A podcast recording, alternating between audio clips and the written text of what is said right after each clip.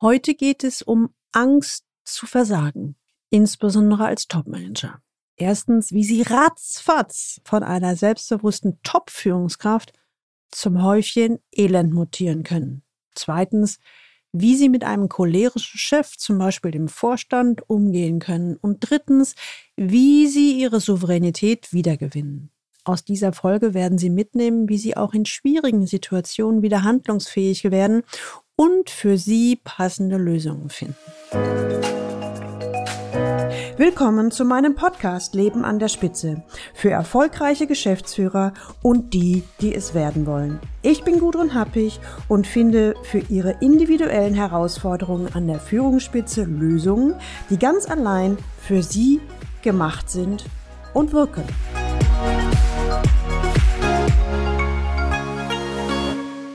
Mein Chef ist wahnsinnig cholerisch und bringt mich dabei immer mehr ins Stolpern. Ey, ich habe Angst zu versagen. Das waren die ersten Worte meines Klienten, nennen wir ihn Frank, der neue Digitalchef in einem Konzern. Das sagte er in unserem ersten Termin im Führungskräftecoaching.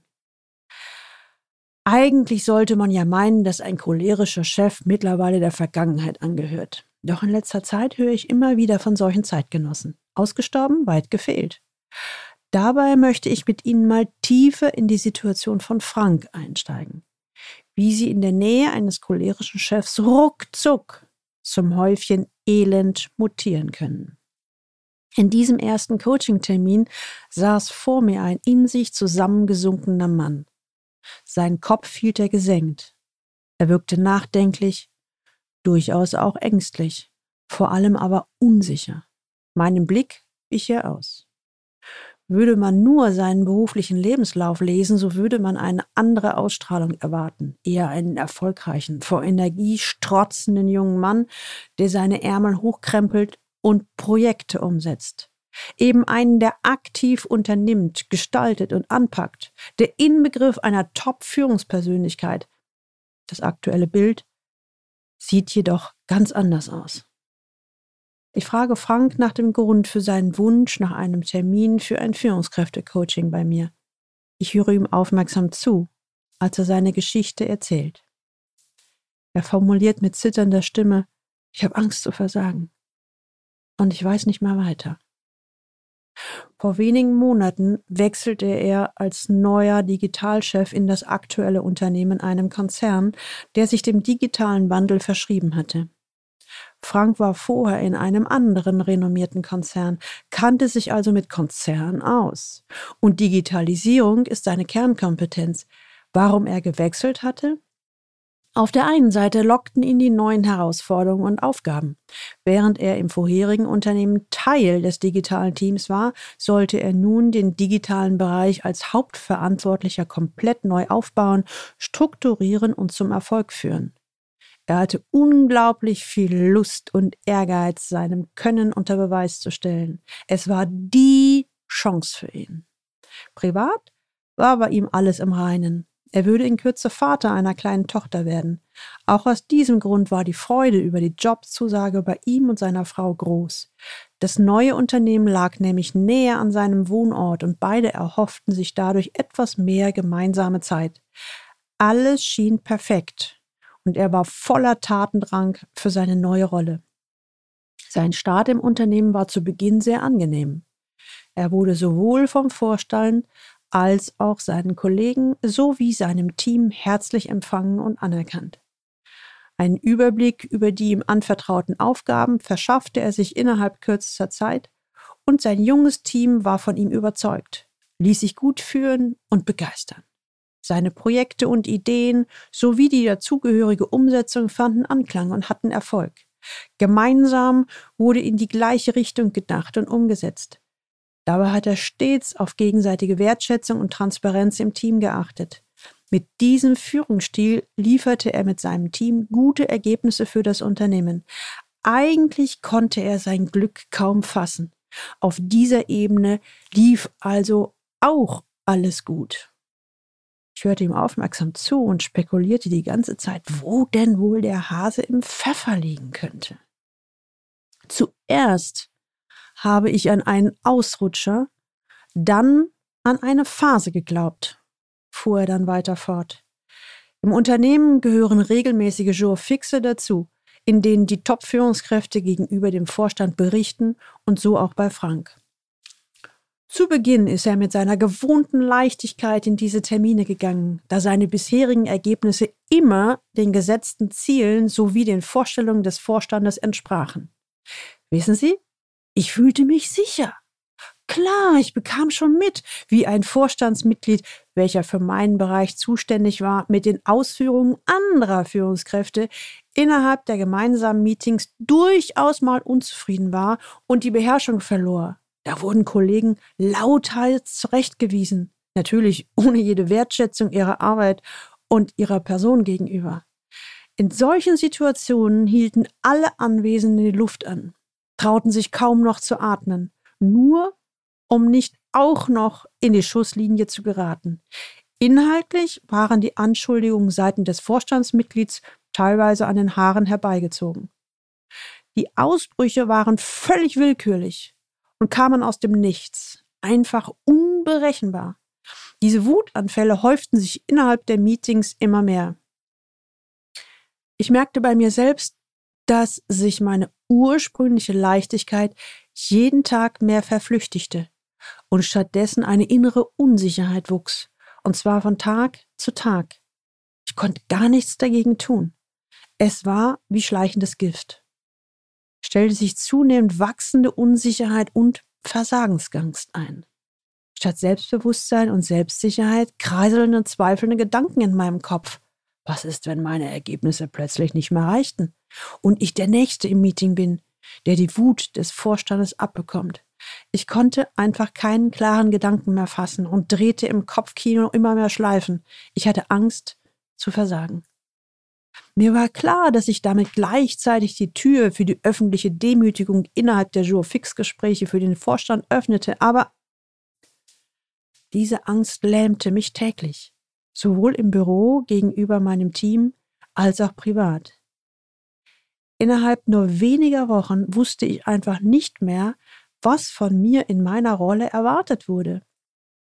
Ich zweifelte an meinem Können und stellte alles in Frage. In der Folge wurden Projekte innerhalb meines Teams nicht mehr klar kommuniziert und auch meine Energie für die Umsetzung der gesteckten Ziele war kaum noch vorhanden. Ich konnte im Sturzflug zuschauen. Meine Leistungskurve ging für mich steil nach unten. All das, was zuvor für mich völlig klar war, verschwamm immer mehr in meinen Gedanken. Das einzig Erfreuliche in dieser Situation war die Geburt meiner Tochter. Um etwas Abstand zu bekommen, meine Situation zu überdenken und neue Energie zu tanken, entschied ich gemeinsam mit meiner Frau Elternzeit für mich und meine Tochter zu beantragen. In dieser Zeit wollte ich auftanken und im Anschluss gestärkt in das Unternehmen zurückgehen. Hm, ich fand diese Idee sehr konstruktiv. Und ich nahm meinen ganzen Mut zusammen und sprach diesen Punkt gemeinsam mit dem Vorstand und der Personalabteilung. Wir haben einen Vorlauf von vier Monaten hinsichtlich Planbarkeit im Unternehmen festgestellt. Wir haben ebenfalls besprochen, dass das Unternehmen die Elternzeit intern bekannt gibt. Das war für mich soweit in Ordnung. Ich wurde allerdings recht nervös, als eine Weile nichts vom Unternehmen aus passierte. Ich fühlte und fühle mich meinem Team, welches eng mit mir zusammenarbeitet und trotz allem nach wie vor hinter mir steht, zur Transparenz verpflichtet. Ich wollte bei all dem nicht täglich mit meinen Mitarbeitern zusammenarbeiten, wohl wissend, dass ich in naher Zukunft längere Zeit nicht an ihrer Seite sein würde. Also, um es kurz zu machen, aus Loyalität informierte ich meine engsten Mitarbeiter also entsprechend und empfand dies auch als nicht falsch. Boah, da hatte ich die Rechnung wohl ohne den Wirt gemacht. Wie es der Zufall so wollte, hat der Vorstand auf Umwegen von meinem Gespräch mit meinem Team erfahren. Der Vorstand ist schier außer sich und die Wut der Aggression hat mich hart getroffen. Schon als die Sekretärin des Vorstandes bei mir anrief und mich gebeten hat, direkt beim Vorstand zu erscheinen, ahnte ich Böses. Sie können Sie Ihre Papiere abholen! So etwas Unverschämtes, mich so zu hintergehen! indem Sie Ihr Team informieren. Das war anders ausgemacht. Was fällt Ihnen ein? Was denken Sie eigentlich, wer Sie sind? Boah, schrie es mir bei Betreten des Vorstandsbüros entgegen. Ich sei ein Nichtsnutz, der in diesem Unternehmen keinen Blumentopf mehr gewinnen würde. Dafür würde er sorgen. Sie leisten nichts. Einfach gar nichts. Auf Sie kann ich mich nicht mehr verlassen. Oh. Frau Happig, Sie können sich vorstellen, ich war einfach nur noch sprachlos und verließ wortlos das Büro. Nicht nur, dass mich die Wucht der Aggression in diesem Moment getroffen hat, die Wortwahl war für mich unglaublich enttäuschend und auch verletzend. Ich hatte trotz aller blöden Umstände und Rahmenbedingungen immer mein Bestes gegeben. Klar, im ersten Moment hat sich die Angst zu versagen nun natürlich bestätigt und ich fühlte mich wie betäubt. Ab diesem Moment war ich zunächst einmal von meiner Arbeit freigestellt und zu Hause. Ja, was soll ich sagen, wie ging es jetzt weiter? Der Abstand tat erstmal ein wenig gut. Vor habe ich ein paar Tage später, habe ich sie dann angerufen. Und jetzt ist meine ganz große Frage, Klar, so wie der Vorstand mich beschrieben hat, so bin ich natürlich nicht. So weit bin ich jetzt auch schon mal. Aber wie geht man in einer solchen Situation um? Also welche Optionen gibt es für solch einen cholerischen Chef? Gibt es überhaupt in dieser Situation einen Weg? Was soll ich sagen, Frau Happig? Nun sitze ich bei Ihnen und brauche eine Lösung für mich. Ich weiß nicht, was ich tun soll. Macht eine kurze Pause, bevor er weiter fortfährt. Ich möchte gerne grundsätzliche Optionen entwickeln und dann die für mich beste Lösung herausfinden. Mit großen, aufgerissenen Augen schaut mich Frank an. Seine Verzweiflung steht ihm ins Gesicht geschrieben. Lieber Hörer, Sie kennen mich. Als Frank mir seine Geschichte erzählte, war ich die ganze Zeit am Hin und Her überlegen, was wir jetzt am besten tun könnten. Was könnte ein guter nächster Schritt sein? Hm, was mir eingefallen ist, dass wir als allererstes mal schauen, dass wir Frank wieder stabilisieren. Im nächsten Schritt wollte ich gemeinsam mit Frank kleine Schritte und Lösungen entwickeln, die ihm jetzt helfen. Es geht jetzt erstmal um viele kleine Schritte und nicht um den großen Wurf. Und dann im dritten Schritt, also wenn Stufe 1 und 2 geklappt hat, dann können wir uns einem mittel- bis langfristigen Ziel widmen. Ich hatte den Eindruck, dass Frank vom Start seiner Geschichte bis jetzt zu den letzten Formulierungen schon etwas ruhiger geworden ist. Klar, es war eine lange Geschichte bzw. Situationsbeschreibung, doch manchmal braucht es genau das, um den nächsten Schritt gehen zu können. Klar war auch, dass Frank immer noch verzweifelt war. Das konnte ich sehen. Doch er war eben auch schon wieder so deutlich, dass er seine Frage für heute konkret formulieren konnte. Ich möchte gerne grundsätzliche Optionen entwickeln und dann die für mich beste Lösung herausfinden. Also beginnen wir also zusammenzuarbeiten. Ich muss gestehen, dass es eine Weile gedauert hat, doch nach wenigen Wochen war Franks Leichtigkeit wieder deutlich spürbar und seine Körperhaltung aufrecht. Ich konnte quasi von Termin zu Termin ihm dabei zuschauen, wie die zuvor gefüllte Angst zu versagen einem gestärkten Inneren wich. Er gewann an neuer Präsenz, an Mut und Souveränität. Wir hatten in der Zwischenzeit viele Handlungsoptionen entwickelt und diese jeweils von allen Seiten beleuchtet. Nach und nach schälten sich zwei Optionen heraus, die für Frank umsetzbar erschienen. Er wählte davon eine aus, die er im nächsten Schritt angehen wollte. Und mit dieser Energie suchte Frank aktiv ein Personalgespräch im Unternehmen und handelte für sich eine neue Position fernab des vorherigen Vorstandsmitgliedes aus. Frank war selbst erstaunt, wie leicht und einfach die Umsetzung war, nachdem er mit sich wieder völlig im Reinen, souverän und handlungsorientiert war. Jetzt war spielend das möglich, was ihm wochenlang vorher nicht mehr realistisch anwendbar schien. Wie schnell sich doch das Blatt wenden kann. Kommen wir nun zu Ihnen, lieber Hörer. Wenn Sie das auch kennen, dass Sie zum Beispiel auf einen cholerischen Zeitgenossen treffen oder Sie auf eine andere Situation treffen, wo es Ihnen schier den Boden unter den Füßen wegzieht, dann können Sie Folgendes tun, so als pragmatischen und praktischen Tipp. Erstens, es gibt für solche Situationen in der Arbeitswelt keine Lösungsschablone und danach ist wieder alles gut. Klar, es wäre schön, wenn dies so schnell ginge, aber wir sind nun mal Menschen mit Gefühlen und Verletzlichkeit. Vielmehr ist es so, dass wir im Führungskräftecoaching individuell darauf schauen, welche Lösung für Sie, beziehungsweise in diesem Fall für Frank, möglich und damit auch umsetzbar ist.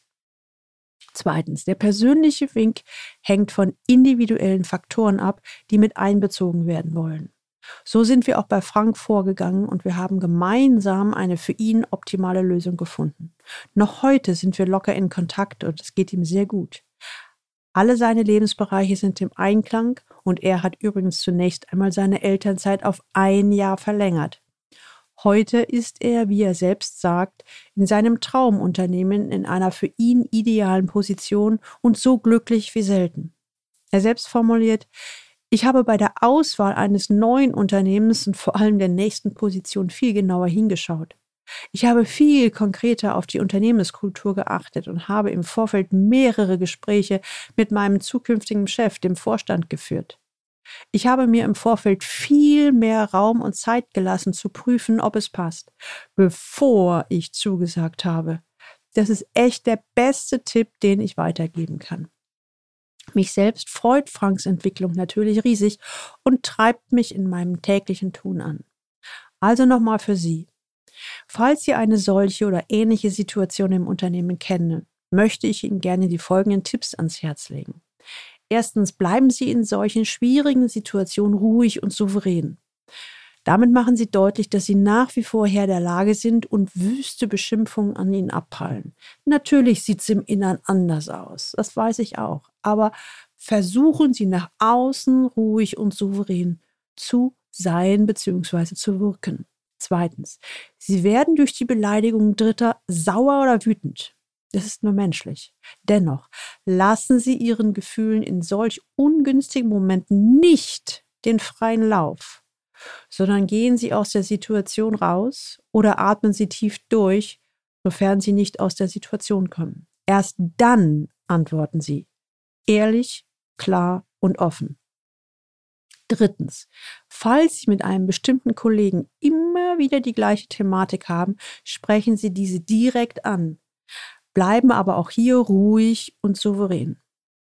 Ich drücke Ihnen für jede schwierige Situation die Daumen. Denken Sie bitte immer dran, es gibt immer Lösungen. Vielleicht sind es nicht immer die Lösungen, die Ihnen als erstes einfallen, aber seien Sie sich bewusst, es gibt immer Lösungen, auch für Sie. Erinnern Sie sich noch an den Anfang, als Frank, der Digitalchef im Konzern, formulierte, ich habe Angst zu versagen? Jetzt weiß er, wie er mit solchen für ihn schwierigen Situationen umgeht, wie er wieder souverän wird, wie er Lösungen findet, die zu ihm passen.